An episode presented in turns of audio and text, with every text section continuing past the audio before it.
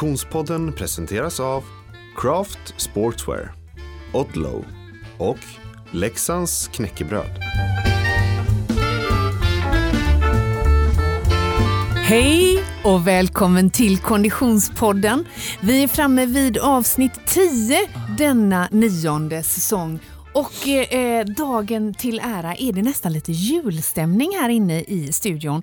Jag som pratar heter Frida Zetterström och en virvelvind av vitt kom in genom eh, studiodörren. Hej Oskar Olsson. Hej Frida. Hur är läget? Jo, det är stressigt skulle jag säga. Ja. ja.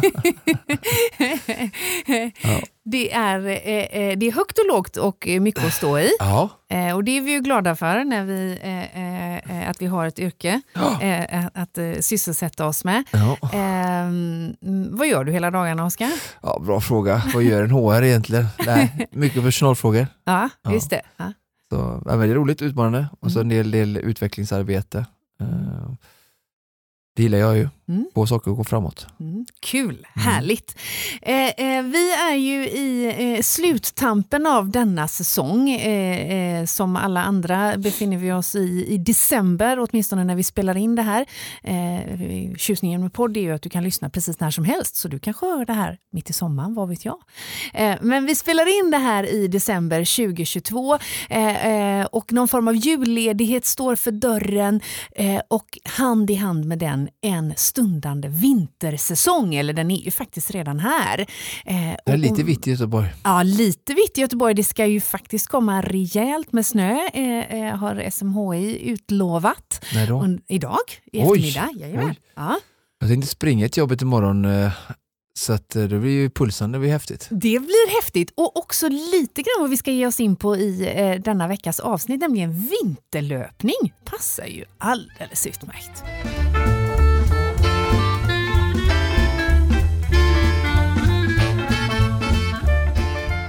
Är så himla glada att vi har med oss våra poddpartners under hela den här säsongen. Vi har ju bland annat med oss våra kompisar på Leksands knäckebröd.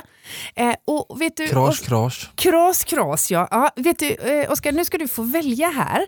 Eh, för Leksands knäckebröd har tre stycken jul... Eh, inriktningar, eller de har säkert fler, men jag hittade tre stycken som jag blev väldigt sugen på. Och om, ponera nu att jag ska bjuda på en, eh, en liten gluggig eh, eh, afton. Eh, vad skulle du helst vilja ha för eh, knäckebrödsmacka då? Vill du ha en som är gjord på eh, tunnknäcke, tre kullor heter den, med glöggkryddsmak? Mm. Eller vill du ha eh, traditionellt julknäcke där är det eh, de här stora runda kakorna med eh, kryddningen då består av anis, fänkål och koriander. Eller den tredje smaken som jag tror är årets special från Leksands knäckebröd, eh, pepparkaksknäcke. Det är bakat då med fullkorns eh, rågmjöl, kanel, ingefära och kardemummakryddsättning. Oj! Vilken av dessa tre? Jag, jag tror nog jag är lite jag tänker just knäckebröd vill jag nog ha eh, julknäcket där då. Det andra låter lite mer eh, ah. åt det sötsmakare Ah, hållet. Du så, tänker liksom. så ja. Okej, så julknäcket med anis, fänkål och koriander Du skulle också där. få så här, veta hur ska jag ha, vad ska jag ha på. Men ah. klart, skulle man ha det här med pepparkakor, då skulle man kunna ha ädlost på tänka ja, som har pepparkakor. skulle kunna det vara smarrigt. Alltså. Men jag alltså. gillar gärna lite rödbetssallad och sån stark ost. Ah. Eh, hårdost på. Ja. Så då tänker jag julknäcket igen, så ja. gör sig bäst. Eller det eh, eh, Trikullo glöggkryddssmaksatt också, tungknäcke. Jag inte, ja. vad jag skulle ha på så det är därför det slår vinkelbotten. Ja. Men alla låter väldigt själv. gott. Alla... Kul variation i alla fall. Verkligen. Knäckebröd som vi minns det har ju varit kanske ganska eh, rakt och platt höll jag på att säga, men smaklöst kanske. Så mm. det är ju kul att utmana och, och eh, skoja till det lite. Onekligen! Jag känner ju att jag kommer att slå till på en av varje av dessa, helt klart, nu i, eh, på mitt julbord. Eh, och vi säger tack så mycket till Leksands knäckebröd för att ni hänger med oss under hela den här säsongen. Okej, okay, men eh, eh, innan vi går in på vinterlöpning då och din eh, stundande eh, eh löprunda till jobbet imorgon som kanske blir pulsande i snö.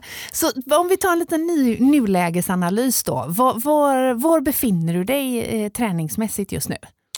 Ja, Eh, det har ju varit, eh, som jag har sagt lite innan tidigare, att det har varit fokus en period har ju varit, först har jag tränat mindre mm. av olika anledningar, men sen så har jag också flaggat lite för att jag har tyckt att det har varit en period för eh, som inbjuder till kortare, hårdare pass, just fokus på kapacitet, eh, även styrka kanske för vissa människor som inte har hunnit med det i sin mm. basträning och, och ja, dagarna är ju sjukt korta mm. um, för de som, som lever här i alla fall och i Sverige. Um, så då blir det ofta svårare att få till liksom lite mängdträningar, kanske mm. det kanske inte bjuder in att sticka ut i 3, 4, 5 plus och regn uh, för många.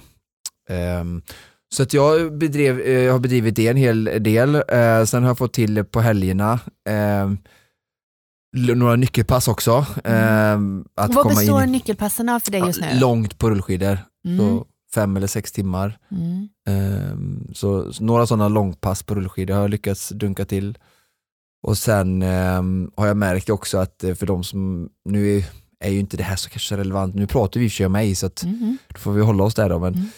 just stakning, alltså överhuvudtaget stakning, ja, sporten är ju ny och så har väl en del, har väl en del jag som följer verkligen alltifrån från motionär till elit så har vi väl sett i, i barnsjukdomarna i sporten att eh, ryggproblem har blivit allt vanligare. Um, så att jag använder mig en hel del av uh, löpning fortfarande då vid sidan av. I en period när jag körde väldigt mycket rullskidor under hösten, sommaren så, så sprang jag ju max kanske en gång i veckan. Mm. Väldigt, väldigt lite för mig som mm. har sprungit väldigt mycket tidigare. Uh, men att gå tillbaka till att ha sprungit uh, lite mer så hade någon vecka som var upp mot ja, 10 mil mm. um, och såklart uh, stakning också. Men, uh, för att inte skapa en överbelastning? Precis, ja. för att uh, det är ju själva stakningen är ju väldigt monotont. Mm. Både kör du kanske intervaller i stakmaskin då och sen med, ihop med distans, längre pass och, och intervaller på, på rullskidor så står du och stakar väldigt enformigt. Och då, klart, mm. då kräver... Vilken muskulatur är det man ska vara mest obs på då?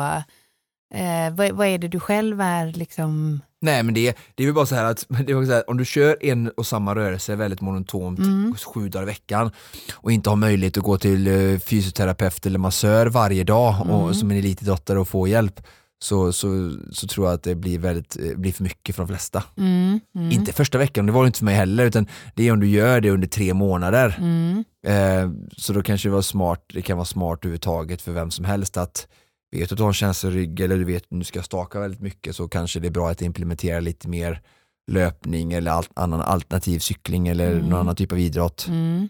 För att eh, just speciellt också kanske för de här konditionspassen som, som egentligen bara ska driva aerob träning mm. eh, mm. och bara hålla uppe konditionen eller få in timmarna så att man mm. fyller ut det med lite annat. Då. Mm. Så att det har blivit en hel del eh, lite löpning och vilket har ändå lett till eh, hyfsat eh, bra resultat så att jag får till några, någon vecka nu som jag var nöjd med 25 timmar. Det har jag inte gjort på väldigt länge. Eh, det var första gången sen eh, superklassiken tror jag. Eh, så det var, ju, det var ju såklart, det är ju inte, hört inte vanligheterna men det, jag behöver ju bli lite mer då kanske specifik nu då.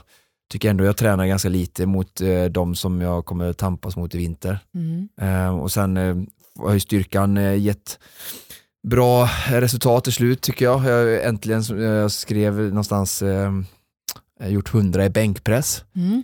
Vilket jag tycker ändå är helt okej okay för en 75 eh, kilos eh, konditionsnörd då. Mm. Jag hörde på, följer Max Novaks eh, vlogg eh, och, och eh, han har inte gjort det än. Mm. Men, och han är en av, av, av förebilderna och de främsta inom, nu är det ju såklart ingen merit på det sättet utan det är ju skidor vi tävlar inte mm, bänkpress. Mm, mm, mm, Men jag kan inte låta bli att använda lite sådana som triggers, liksom att eh, såklart. sitta i sådana gränser för att någonstans är det ändå såklart att en, alltså en, en maximal styrka i överkropp, även om bänkpress i sig absolut inte på något sätt är något självändande mål för mig att klara, mm. så är det klart ändå lite roligt tycker jag så mm. att göra 100 bänkpress och sen då kanske då göra milen under 35 och så mm, ja, hålla en ganska bra högt syreupptag då och Körde marklyft igår, eh, också bra övning för kåren, jobbar mycket med den både för liksom hela själva korsetten tror jag är väldigt viktig för, eh, mm. för liksom stakning och skidåkning överhuvudtaget. Då, så att marklyft har jag kört mycket, någonting som jag tror många kan, kan gynnas av. Att det är mm. lätt att bli, liksom, alltså det folk inte glö, kanske glömmer är att marklyft är ju verkligen hela vägen runt, så att Mm. eh, i mager, ländrygg och sådär om du lyfter på ett korrekt sätt och sådär. Så att jobba på den maximala styrkan där tror jag kan hjälpa dig att, att få mindre problem när du stakar eh, för ländrygg och sånt där. Mm. Då, att, så är du klen i det partiet så, så kan du lättare få problem eh, i rygg och, och sådär då för att eh, du inte liksom klarar att hålla upp Mm. det då. Mm. Mm. Ehm, så det har varit, varit bra, 150 kilo där. Också jag har byggt upp successivt under liksom hösten och jobbat Mm. upp den delen. Och, Ehm, ja, så det känns som att styrkemässigt och konditionsmässigt är jag väl eh, på en, eh, en, en eh, hög nivå mot Mm. jag varit innan också, alltså på en bra nivå ska jag säga. Så Mm. att nu ska jag ju föra över, styrkan och konditionen är ju inte värt så mycket om jag inte kan få ut det i, på skidor då, som är. Mm. eh, där jag verkligen då eh, brister, man ska säga, eller ligger efter de som jag tampas mot då. Mm. Så att, eh, Och för den Konditionspodden-lyssnare som händelsevis inte riktigt eh, har hä- hängt med på, eh, på vad målsättningen är, så eh, vad ser vi framför oss? jag var ju på Vasaloppet eh, 286 var det väl förra året, trots lite incidenter i starten och sen ehm, i år då jag får väl topp 200, känns som ett Mm. rimligt mål och sen är det ju topp 100 som är det långsiktiga målet då, som Just jag det. ändå någonstans strävar emot. Sen Mm. vet jag ju, kan vi aldrig veta om vi, vi når våra mål men det Nej, känns men fullt rimligt Ja. och eh, det är stimulerande mål att försöka nå topp 100 då och Mm. även nå elitledet då som är målet för i år då, att kvala in till elitledet. Precis, för, för eh, eh, om, om målsättningen är topp 200 eh, i, vid målgång i, Ja. i Mora 2023 eh, så, så är ju en, en nästan, inte en fundamental förutsättning, men en, en väldigt bra förutsättning hade ju varit såklart om du hade kvalat in då till elitledet. Och vad är det som krävs för det? Vad har, vi, vad har du framför dig? Uh, ja, det är ju massa olika det sidningslopp. Ja, Så att som det ser ut nu så blir det väl eh, eh, Långberget eh, det första, eh, det första helgen i januari. ja. Eh, och sen helgen därefter så är det Orsa Ski Marathon. Mm. Och sen helgen därefter så tror jag det är ett lopp här på hemmaplan om det är Shit, det här borde jag ju kunna, vi har gått igenom kalendern med teamet.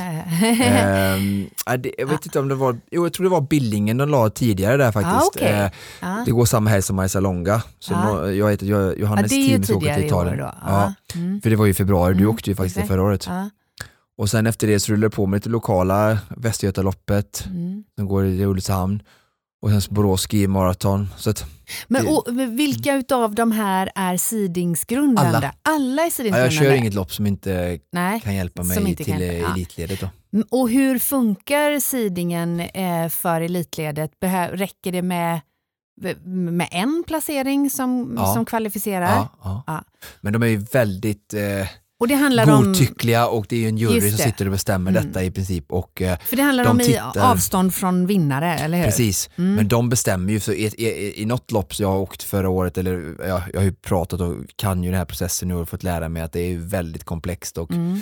ibland kan det ju vara att det är en minut från vinnaren beroende Mm. på hur, vem vinnaren är och hur många Hur konkurrensen duktiga ser konkurrensen ser Mm. ut. Så det kan ju vara en minut från vinnaren så kan det vara fem minuter från vinnaren och Mm. båda prestationerna kan vara exakt lika bra. Så att säga att jag gör en riktigt bra prestation två gånger Mm. så kan båda eller ena räcka eh, till, till elitledet eller ingen räcka till Mm, elitledet. Så att mm.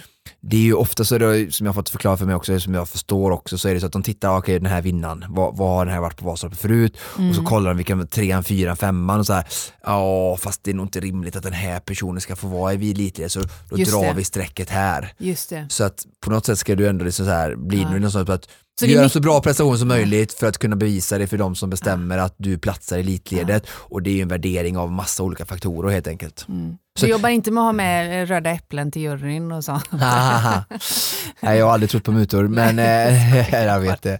Men eh, nej, och eh, så, jag, jag eh, går bara in eh, lopp för lopp, eh, Mm. göra min prestation eh, och gör, ge mig själv, genom att vara noga förberedd, Mm. ge, ge mig så goda förutsättningar för att göra så bra lopp som möjligt så kommer jag får reda på eh, några dagar efter varje lopp vad, det, Vad det ledde till. ledde och ja. räckte till. Men då kan man ju säga att... eh, och det, det, det är ju så, det, det är inget nytt för i år, eller så, det, är ju så här världen funkar. Så Ja, ja. jag bara ödmjukt anpassat mig efter. Ja. Men, och, och då är det regler. naturligtvis så att eh, det, är en tämligen tidskrävande syssla det, eftersom ju fler lopp man ställer upp i, då ju, ju fler chanser. Givetvis så är det ju alltid naturligtvis, men här kan det ju verkligen vara olika i olika förutsättningar och svårt, och, och svårt att planera. Mm. Eh, eh, man kan ju verkligen inte kanske taktik eh, planera på samma sätt som man skulle kunna göra om det hade varit eh, Nej, precis så. Mm. Ja, spännande. Eh, eh, och teamet som du refererar till Mm. har vi ju fått lära känna eh, eh, delvis eh, under våren och förra vintern. Eh, berätta för oss igen. Ja men eh, Johannes, Viktor, Samuel och jag. Mm. Ehm, alla superhärliga killar, motiverade. Eh, Samuel han är, ju, han är väl yngst, junioren. Han Mm. är född 95. Viktor är, Johannes är lite närmare mig. De jag tror jag är typ 87, 88 de är någonting. Mm. Alla tre är ju eh, goda för att åka topp 100 på Vasaloppet enligt mig och betydligt mycket bättre än mig. Eh, på rullskidor har det varit, jag har ju varit, kanske varit lite närmare då, eh, men på skidor är det något helt annat. Så att, eh, Viktor Mm. Men är hund- de elitledskvalificerade Eh, Viktor är det. från han förra var, årets han var resultat? 140 Ja, på Vasaloppet så att, eh, är man topp 150 så har du en direkt kvalificering Ja. till nästa års Vasalopp då, Mm. i elitledet. Så då behöver du inte egentligen köra någon sidlopp. nej. Eh, men alla vill ju tävla så att Mm. Viktor kommer ju tävla massa ändå. Men han kan ju sitta lugnt i båten. Vi andra kommer ju få tävla väldigt mycket för att öka risken att kvala in och sen när du väl har kvalat, om du då har tid och tu- tur att göra det till exempel i januari, Mm. då blir det ju mer en, en trevligare sits i att, att, att välja vilka lopp du vill göra eller Såklart. strunta i och slippa Exakt. lägga tid och energi på och kan träna. Och, Men Johannes och Samuel då, eh, startade de i elitled eller startled ett förra året? Johannes startade i elitled, Just det. eh, men han kom inte till start på grund av sjukdom. Så var det ja. Så han hade kvalat in då. Ja. Och Samuel stod också i elitledet, men Ja. också på grund av sjukdom. Så att, men de två, det kommer som inte vara något problem för dem. för det är ingen dem. issue, Nej. de kommer kvala in, så pass bra är de. Så att, för mig är det mer så här att det kanske är 50-50 att jag kommer det. klara det. Ja. Ehm, men för dem är det ju en done deal så att säga. Liksom. Och teamet som, eh, som vi pratar om är alltså längdskidsspecialisten Mm. eh, eh, som ni, ni hjälper varandra och eh, stöttar varandra under den här säsongen. Mm. Och vi på Konditionspodden kommer ju givetvis att följa resan. Nästa vecka åker vi till Norge. Ja. Så det blir ju en, också en del i att, på tal om träningen här och nu, alltså det, allting går ju mer och mer nu mot att förbereda sig inför säsongen. Så att det är både Norge och sen Sälen som väntar eh, Mm. med liksom förberedelse på snö. Då. Så att, eh, det är kul, Johannes är ju, har flyttat upp till Östersund igen, han gör ju det på vintrarna Mm. för att kunna förbereda sig bättre. Så Mm. det är ju Spännande. lyxigt att, kunna liksom ge sig de eh, förutsättningarna då, och kunna Ah. åka mycket på snö. Så att, eh, och vi andra får se fram emot Hästra säger jag nu, det kan ju vara tips till ni som lyssnar på detta också att eh, Länsskyddsspecialisten för den som vi jobbar med och eh, butiken ligger där i Borås och Hästra-stugan såg jag nu snökanoner igång så att det. det kommer nog kunna öka chanserna för göteborgarna att, att kunna få lite snö under fötterna innan, innan jul och nyår. Jag vet ju att det var en hel del mycket snödump här ju i början på december Ja. sista november eller till och med förra året. Ja.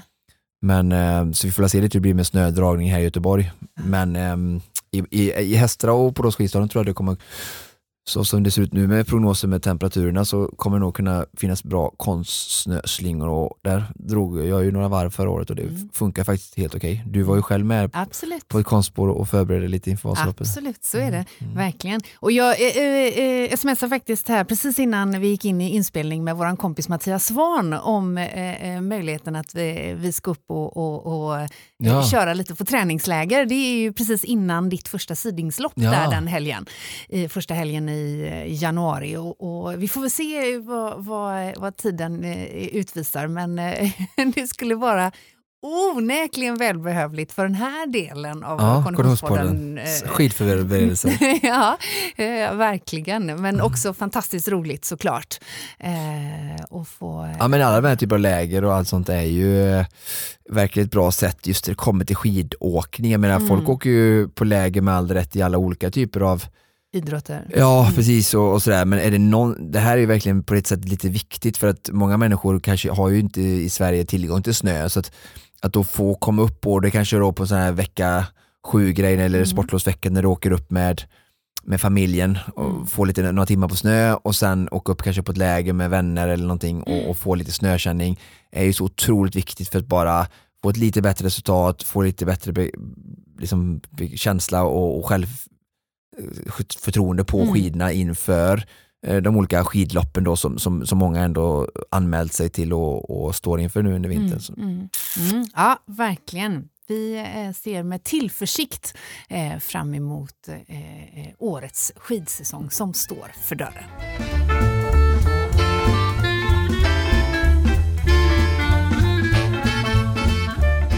Men du, för den som inte eh, spänner på sig pjäxor och skidor eh, riktigt ännu eller kanske överhuvudtaget under eh, eh vinterhalvåret utan vill hålla fast vid löpningen så är det ju lite andra förutsättningar när eh, eh, vi går in i, i, i vintern. Vad skulle du säga att man behöver tänka på när det gäller vinterlöpning? Även om man är en, en, en van motionär så att säga. Dubbar, skor, Mm. varselväst höll jag på att säga och pannlampa. Just det. Dubbade skor, det vill säga att eh, ha respekt för underlaget. Eh, Ja, alltså de är alltid bra att ha. mm, Eller, och, och, jag använder ju dem, jag kommer springa om det är snö ute imorgon så även om det är is och halt så, så tar jag ju dem ändå. Alltså, mm, mm. De är ju uppbyggda både med oftast liksom med trailliknande eh, kvaliteter och sen då mesh och material som, som tar eh, väta lite mer då, snö som blir varm när du springer som smälter och skon blir blöt och sådär. Så att, eh, dubbade skor är ju ett måste Mm. eh, hävdar jag, alltså om det ska bedriva någon typ av löpning ute, annars är Mm. det bättre att bara hålla det till löpband och det är helt okej att göra det också Mm. när det, när det är liksom snö och is men nu, nu kommer det vara minus mer eller mindre hela tiden och Sen så eh, är det väl så här, tycker inte jag du ska springa med dina dubbade skor på asfalt hur mycket som helst. Alltså om, du, om, det är en, om det är en asfaltsträcka eh, och den är vet du, plogad Mm. så det är ingen is eller någonting kvar utan det, dubbarna har direktkontakt med asfalten hela tiden. Mm. Så, så hålla på och nöta för många pass på asfalt med de skorna, Mm. det är klart det sliter. Då kan det vara smart att springa vid sidan av cykelbanan där det är jord eller springer du på grus eller whatever, då, då, då är det inte alls samma. Men så fort det är bara en liten ishinna eller lite snö, du vet det blir lite sån här Oftast blir det en sån liten, liten typ av vit eh, Mm. hinna på cykelbanan när de har plogat Mm. för de får inte bort det så det blir liksom helt Exakt. kal asfalt. Då har du ju det som gör att, att ja, du får Att fäste, du får greppar i, fäste, du liksom. greppar där i Mm, mm. och sen också då att duppen inte slits Mm. sönder helt Mm. enkelt. Tar du på sådana skor och springer med dem i juli på, Mm. på asfalt i månad så, så förstörs Så- de ju. ja, Ja. Exakt. Ja. Mm. Men så fort det bara är lite snö eller det kan ju vara räcka är en ishinna som sagt att det varit Mm. lite tö och sen så fryser det på och så, så, ha ett par riktiga sådana och så inte broddar är verkligen, alltså åker runt och alltså det, det är ju inte Mm. löpning utan broddar är inte för löpare enligt mig utan det är för äldre människor eller vanliga människor som Mm. vill dra på det på ett par skor Mm. när det är så här sophalt och de ska Mm. gå på fest eller gå ut på stan eller till jobbet Mm. till bussen och inte vill halka och slå ihjäl sig. Mm. Då är väl sånt jättebra. Mm. Men inte det. att springa i, då ska ni ju investera i på skor med dubbar. riktiga. Ja, Men det är bra, då har vi slagit fast det. Mm. Eh, varselväst talar för sig själv, det vill säga kläder som gör att du syns även när det, Ja, det är mörkt och jämt nu när vi springer. Ja, ja, är. Förutom om du har ett lunchpass. Ja, exakt. Eh, och pannlampa. Ja. Mm. Av också- samma anledning. Ja, Mm. alltså synas och sen med och sen jag brukar ju ofta spara min lampa, är det jätteupplyst, ja, men då släcker jag den Mm. så jag behöver inte blända folk onödigt på att säga och, och sådär men jag har nästan alltid med mig den så att Mm. jag, jag kan, kan komma period, alltså ett parti där det är helt kolmörkt eller jag vill byta väg eller göra någonting annat och Mm. jag vill synas jag behöver springa ut på vägen för det är ett vägbygge och alltså det är bara en, både säkerhet och bekvämlighet att, att synas och jag har kört nu rullskidor och vurpade en gång eh, hade pannan på mig sådär men alltså när det är mörkt så, så är det lättare att bara slinta om du inte Ja. ser helt enkelt. Ja, självklart. självklart. Eh, om vi tittar på, på eh, själva löpningen i sig då, eh, bör man ta sig an eh, uppvärmning eller något, något liknande på, an, på, på annorlunda sätt? Eh, förutsatt att man säger att det är eh, minus fem eller kallare liksom, när man ger sig ut. Mm. Nej, utan eh, bara jobba med förstärkningsplagg. Mm. Så att eh, förut, alltså när du är i vanligt fall så brukar ju Mattias Svahn säga så här, ja, men du ska frysa när du startar och sådär. Just det. Det gör vi jag på många träningspass eh, och sådär. Eh, när det är jättekallt och sådär så kan du kanske, beroende på vad man göra för pass och beroende på vilken nivå man är på och sådär så kan det väl eh, kanske skifta lite kan jag uppleva. Alltså du är väldigt väldigt kall i början, det kanske blåser väldigt mycket. Och då kan det till och med, för, om, du, om du ska köra ett distanspass och inte intervaller, alltså oftast när vi har fått sådana här vet du, det, typer av eh, rekommendationer av till exempel Svan eller jag vet, varit i podden och även jag själv har rekommenderat om det. Att det är bra att frysa när du står på startlinjen. Men då är det ju en tävling, då är det Just dags att ventilera max. Nu pratar vi om träning där du kanske har uppvärmning, intervaller, nedvarvning eller så har du, om många har ett transportlöp eller till jobbet eller nå- något sånt där eller, eller bara lugna distanspass. Då kan ju det vara så att du aldrig får upp värme för att du, då måste du springa så fort helt enkelt. Ehm, så att då, tycker, då jobbar jag mycket med eh, överdragsjackor som vi, ja, vi har visat några av de här tunna med luva från Odlo och, och lite sådana här. Så att jag börjar alltid passet, eh, om jag springer till exempel, vi pratade om inledningsvis till jobbet imorgon så kommer jag ha med mig, eh, jag kommer säkert ha med mig någon, jag brukar ha någon typ av så här, jag har ju smarta sådana här koxa magväskor, det har vätska och energi typ då. Där får jag alltid plats en, eh, en vindjacka som går att liksom trycka ner då. Så att, då kanske jag har en, eh, en jag har- vanlig underställ och så har jag den utanför. Eh, och sen så kan jag till och med, om jag skulle vara riktigt frusen, kan jag ha en väst. Just det. Så då har jag underställ, en väst och sen en överdragsvecka. Då kanske jag springer den första 20-30 minuterna och beroende hur mycket det piskar Ja. på från vinden från väst ute vid Göteborgskusten och det kanske är 6-7 minus då. Mm. Så, så ibland behöver jag så tar jag inte av mig den alls Eh, Nej. och blir det varmt så innan jag känner svetten börja komma Mm. då är jag snabb att växla, Just det. ta mig den då för att jag vill ju helst vid de här vid de här årstiderna så försöker jag att svettas så lite som möjligt Exakt. eh, under distanspass då. Mm. Under intervaller och sådär, då är jag inte, är jag inte ute så länge då. Är det lite längre distanspass och man ska vara ute en stund och sådär så är det ju dåligt att liksom i början av passet, första 20 minuterna börja svettas ordentligt liksom. Mm, mm. Och då kan det vara bra att jobba med även med olika typer, att du kan ha med dig, alltså här gäller det att vara lite kreativ och jag som är lite skadad från Försvarsmakten så är van att vara förberedd med massa olika typer då, så att då kan du ha mössa när du startar, alltså Mm. i, i fickan så har du knycklat ner Håksten då, Odlo då, de är ju Mm. supersmå då, så jag får ner dem i den här, du vet, till och med i den här lilla fickan i Mm. svanken med Mm. dragkedjan om man skulle vilja. Men liksom, där kanske man svettas och är ett dumt ställe att ha det. Men alltså eh, ha med ett pannband då så när det blir varmt så ta av med mössan Mm. fort, på med pannbandet så du skyddar liksom pannan och öronen för de är ju väldigt utsatta. Mm. Men att liksom värmen som ändå liksom skapas ordentligt i, i kroppen efter 20-30 minuter blir varm så den kan strömma ut fritt då. Mm, Eh, har man mössa vet man ju om man är inne och fryser väldigt mycket, ta på sig mössa är ett väldigt effektivt Mm. tips precis som att ta på sig på sådana här varma goa tofflor då, så Mm. fötter och huvud, även händer är ju väl, det är ju väldigt lite cirkulation där överlag. Mm. Så det går ju väldigt fort att bli varm och så Mm. även när du löper då så jag skulle säga så här, men det är många gånger som, som mössa är väldigt bra eh, i början och då är det det, det plagget folk alltid använder. Sen tror Mm. jag väldigt många blir väldigt för varma Ja. i mitten och slutet av passet Mm. och kanske har mått bra av just att, ja.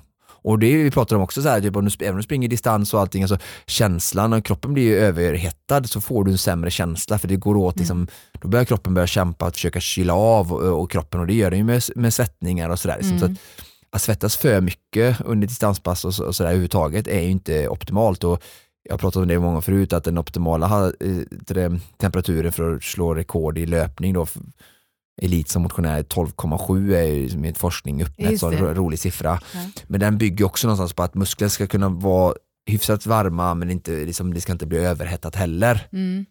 Eh, Och även om det är minusgrader så är det lättare, nästan ännu lättare kanske för folk att tror jag, överdressa för att när de, de är inne, alltså överlag nu så går vi kalla, du ser jag sitter i en polotröja, alltså, vi är överlag lite kallare hela tiden. Mm, Eh, så när vi väl börjar passet så är det lätt att precis som att man lastar lite för stor eh, portion mat. När du är så här jättehungrig så lastar du på tallriken jättemycket. Sen när du äter 75% så är du mätt. Bara så här, Varför lastar jag så mycket? Jo men du lastar så mycket baserat på den otroliga hunger och desire som kroppen bara skrek när du såg all den här buffén.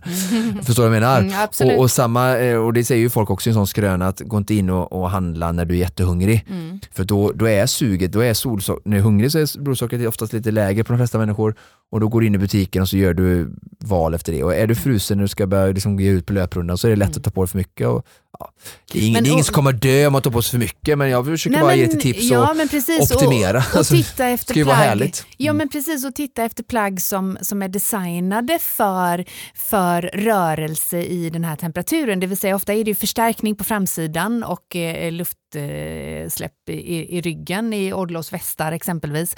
Eh, men även i, i eh, vinterlöpningstights är ju ofta förstärkta eh, på lår och framsida eh, snarare än, eh, eh, än, än hela. Och jag skulle också gå så långt att alltså, tre kvartsbyxor går att använda minusgrader också för att Mm. få bra liksom, hud och sånt där så kunna andas. Här. Men det är ju så här grejer att jag måste ha långa tights, det, det är Mm. kallt, jag fryser. Fast alltså, knäna kan jag köpa, så jag springer ju shorts jämt, jag kommer ju, Mm. alltså, även i minus för att jag mår bäst av det och min kropp värmer upp Mm. de delarna av knäna ändå så det är som ingen fara men jag kan förstå att folk tycker det är obehagligt att bli stet i knäna och, och, och sådär om det är minusgrader och springa i shorts. Men Mm. ta då på tre kvarts Mm. eh, thermal till exempel, lite varmare men de slutar för knäna för att eh, det är ju benen som jobbar. Mm. Sen mm. överkroppen, alltså där tycker jag ju vanta ska, kan du börja använda redan när det är 5, 6, 7 plusgrader. Mm, alltså, Absolut. eh, och så har jag shorts och t-shirt men alltså, Mm, mm. så att det handlar inte om att vara tuff eller någonting utan det handlar bara om att kanske bli lite bättre på att ifrågasätta på att vad, hur ska jag anpassa klädsel, Mm, både huvud, händer, mm, överkropp, ben, eh, sockar, skor eh, så att det passar mig och hela passet och sen just det här ger det möjligheten att kunna anpassa under passet. Mm. För att vara ute i vinter, det är det tråkigt att ta det som jämförelse nu men, men Ukraina-kriget så har han pratat mycket nu om, om utmaningar nu när det blir kallt och sådär. mm, Och det, alltså, när det blir kallt och vi ska vara ute antingen kriga eller träna så, mm. så sätts det en, en, till aspekt eh, på det så då får vi vara lite mer bara planerande och ja. Mm, mm. Och vara lite, lite bättre förberedda helt enkelt.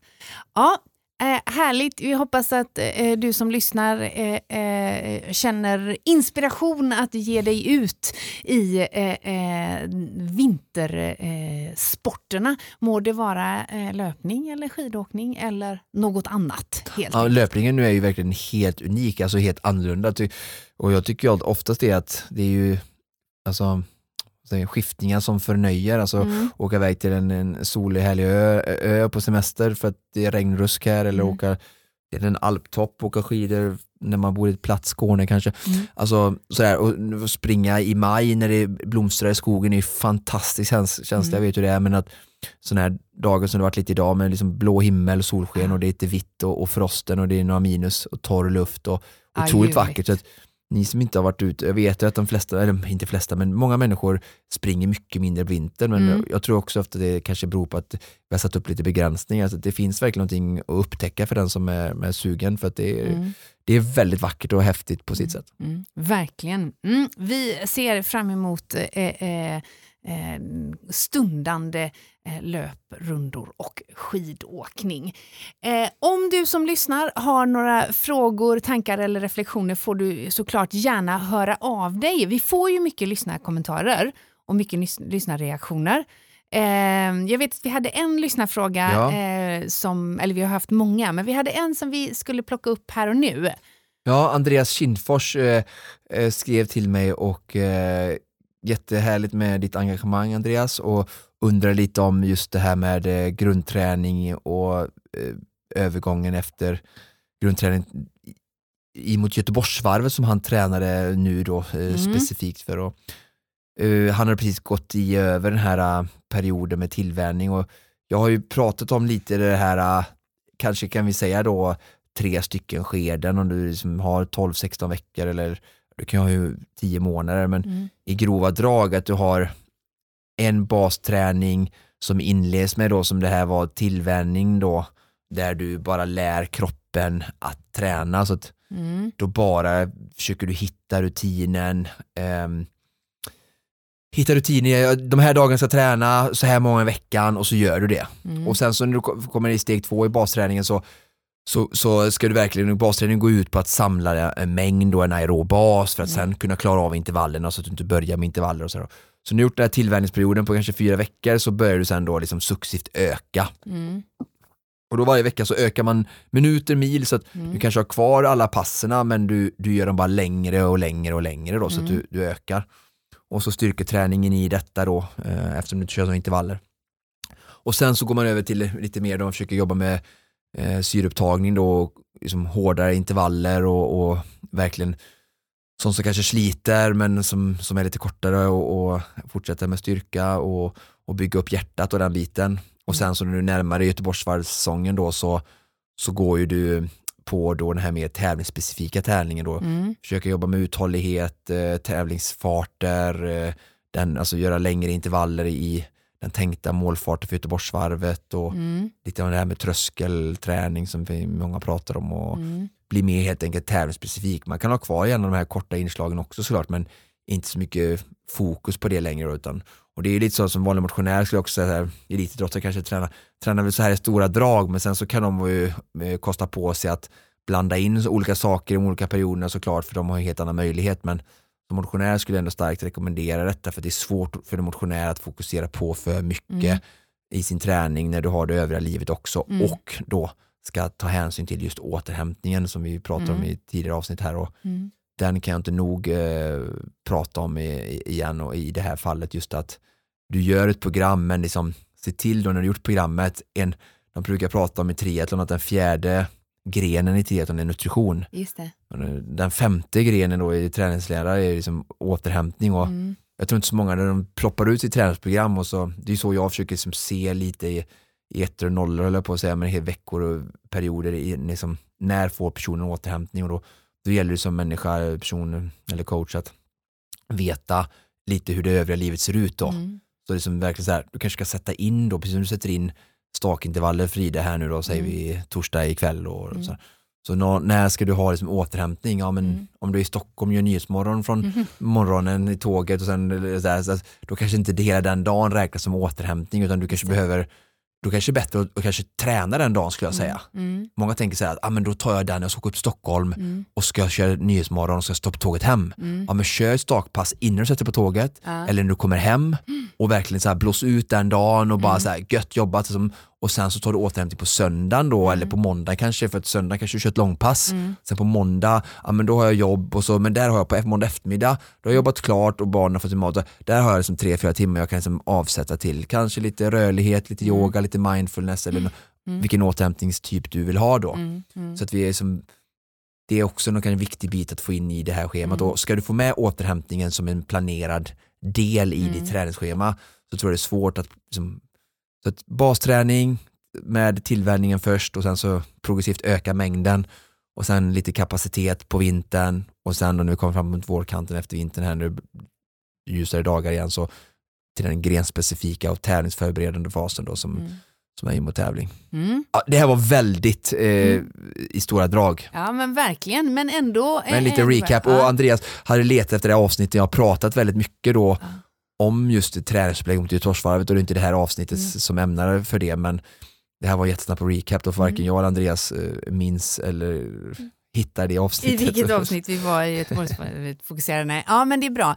Men, och det är ju säkert många som befinner sig i en liknande situation, så att eh, eh, bra ändå. Ja, det, det gillar vi. Eh, eh, och, och än en gång, tack Andreas för din fråga. Eh, eh, och eh, som sagt, är det så att du som lyssnar har frågor, tankar, reflektioner så får ni såklart väldigt gärna höra av er. Eh, skicka dem i så fall eh, på Instagram eller på Facebook eh, till oss. Så ska vi eh, se till att försöka besvara såklart.